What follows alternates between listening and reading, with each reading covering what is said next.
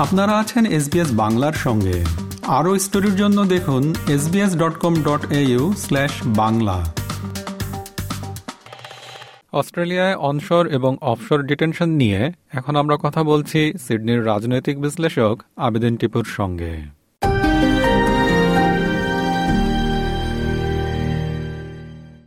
অস্ট্রেলিয়ায় বোটে করে আসা আশ্রয়প্রার্থী শরণার্থীদেরকে অফশোর ডিটেনশন সেন্টারে রাখার যে পলিসি বিগত এক দশক ধরে চলছে, সেটি বাতিল করার জন্য ফেডারাল সরকারের প্রতি আহ্বান জানিয়েছে রিফিউজি অ্যাডভোকেট বা শরণার্থীদের সমর্থক গোষ্ঠীগুলো। কেভিন রাডের লেবার সরকারের সেই নীতির দশ বছর পূর্তি উপলক্ষে এটি বাতিল করার দাবি তোলা হয়। সিডনি, মেলবোর্ন, ব্রিসবেন, পার্থ এবং ক্যানবেরাতে গত তেইশ ও চব্বিশে জুলাই প্রতিবাদ কর্মসূচি অনুষ্ঠিত হয়।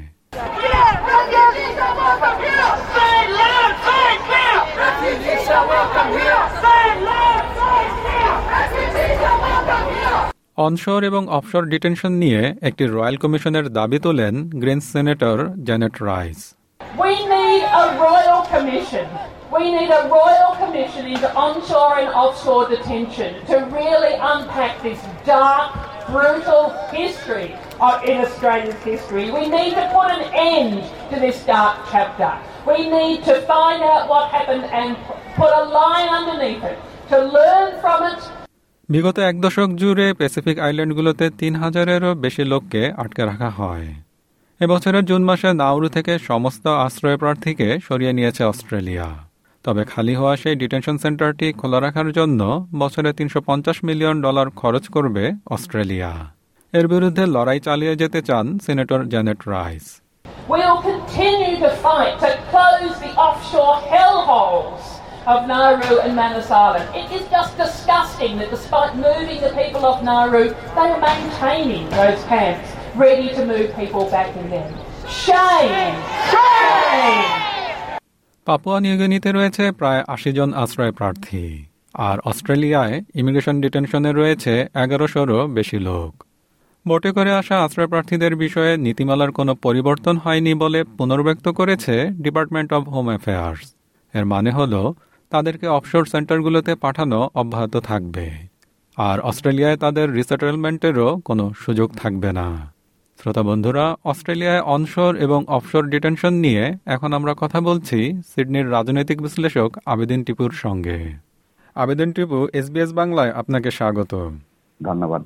আশ্রয় প্রার্থীদেরকে ডিটেনশন সেন্টারে কেন রাখা হয়? অফশোর ডিটেনশন সেন্টারের আইডিয়াটি বা কীভাবে এলো?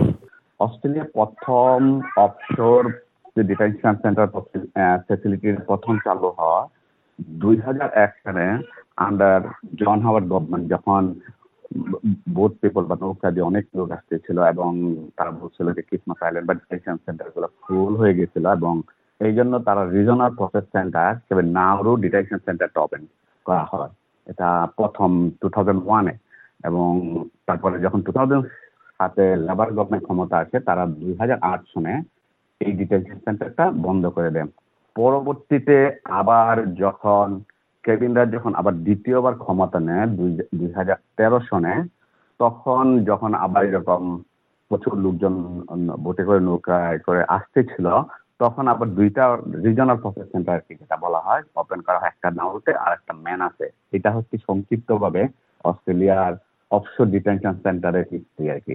এই যে ডিটেনশন সেন্টারের যে আইডিয়াটা অফশোর যেটা যেটা বলা হচ্ছে অস্ট্রেলিয়ার মূল ভূখণ্ডের বাইরে, আর আরেকটা হচ্ছে অনশোর তো এই বিষয়টা নিয়ে তো বিভিন্ন সময় নানা রকম কথাবার্তা উঠেছে। বিশেষত বোট পিপল যারা আসে, যে তাদেরকে সেখানে রাখাটা কতটা মানবিক, বা এটা নিয়ে কীরকম মানে সমাধান হতে পারে? এই বিশ্বের পক্ষে বিপক্ষে প্রচুর যুক্তি। যারা এটা পক্ষে বলতেছে, তারা বলতেছে যে ডিটেনশন নাউরু এবং ম্যান ডিটেনশন সেন্টার ওপেন করার পর থেকে আর নৌকায় লুক আসে না। কিন্তু এটা অনেক কস্টলি এই ডিটেনশন সেন্টারগুলো চালাইতে মানে more than half billion dollar খরচ হয়েছে। তার থেকেও বেশি দুইটা ডিটেনশন সেন্টারে তারপরে এখন রিসেন্টলি নাউরু ডিটেনশন সেন্টার নিয়ে অনেক করাপশন কথা আসতেছে এবং home affairs minister Clare Neil এটা তদন্তের নির্দেশ দিয়েছেন। তো আবার যারা এইটা বিপক্ষে তারা তাদের প্রধান এবং প্রথম দাবিটা যেহেতু লোকগুলা অস্ট্রেলিয়ার মেইন ল্যান্ডে ক্রিসমাস আইল্যান্ডে প্রবেশ করছে তো তাদের ইমিগ্রেশন বা অ্যাসাইলেম ক্লেমটা অস্ট্রেলিয়াতেই প্রসেস করা উচিত। তো বিপক্ষে যারা এবং অনেক ক্ষেত্রে তাদের অনেক কথা যুক্তি আছে যেটা হইতেছে যে আসলে মেনাস এবং নাউরুতে যে ডিটেনশন সেন্টারগুলা চালানো হয়, তাদের অনেকটাই লোকাল অথরিটি এবং তারা যদি অ্যাসাইলেম ক্লেম অ্যাকসেপ্ট হয়, তারপরে তারা নাউরুতে বা পাপুয়া নিউগিনি বা মেনাসে থাকতে হবে।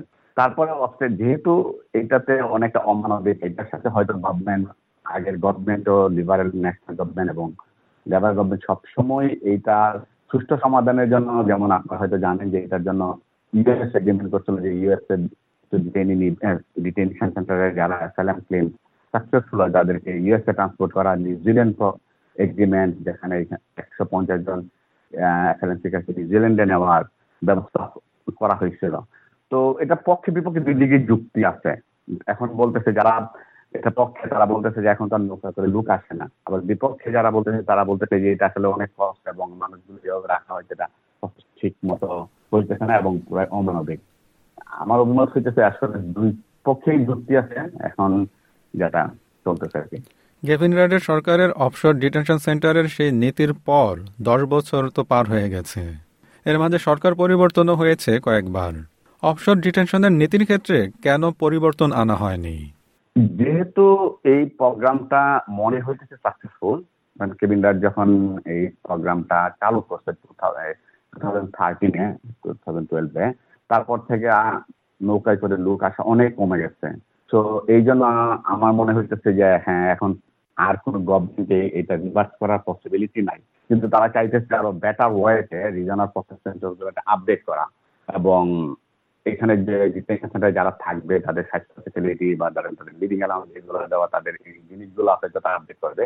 কিন্তু মনে হয় না এই প্রোগ্রামটা রিভার্স হবে, যেহেতু এটা অনেকটা সাকসেসফুল দশ বছর যাবৎ নৌকায় করে লোক আসা অনেক কমে গেছে। সেই জন্য মনে হয় না এটা আর রিভার্স করবে কোনো গভর্নমেন্টই আবেদিন টিপু এসবিএস বাংলাকে সময় দেওয়ার জন্য আপনাকে অসংখ্য ধন্যবাদ। থ্যাংক ইউ হ্যাঁ ভাই আমার এখানে সুযোগ দেওয়ার জন্য কথা বলার জন্য আপনাকে ধন্যবাদ এবং এসবিএস তাদেরকেও ধন্যবাদ। এরকম স্টোরি আরও শুনতে চান, শুনুন Apple podcast Google podcast Spotify কিংবা যেখান থেকেই আপনি আপনার পডকাস্ট সংগ্রহ করেন।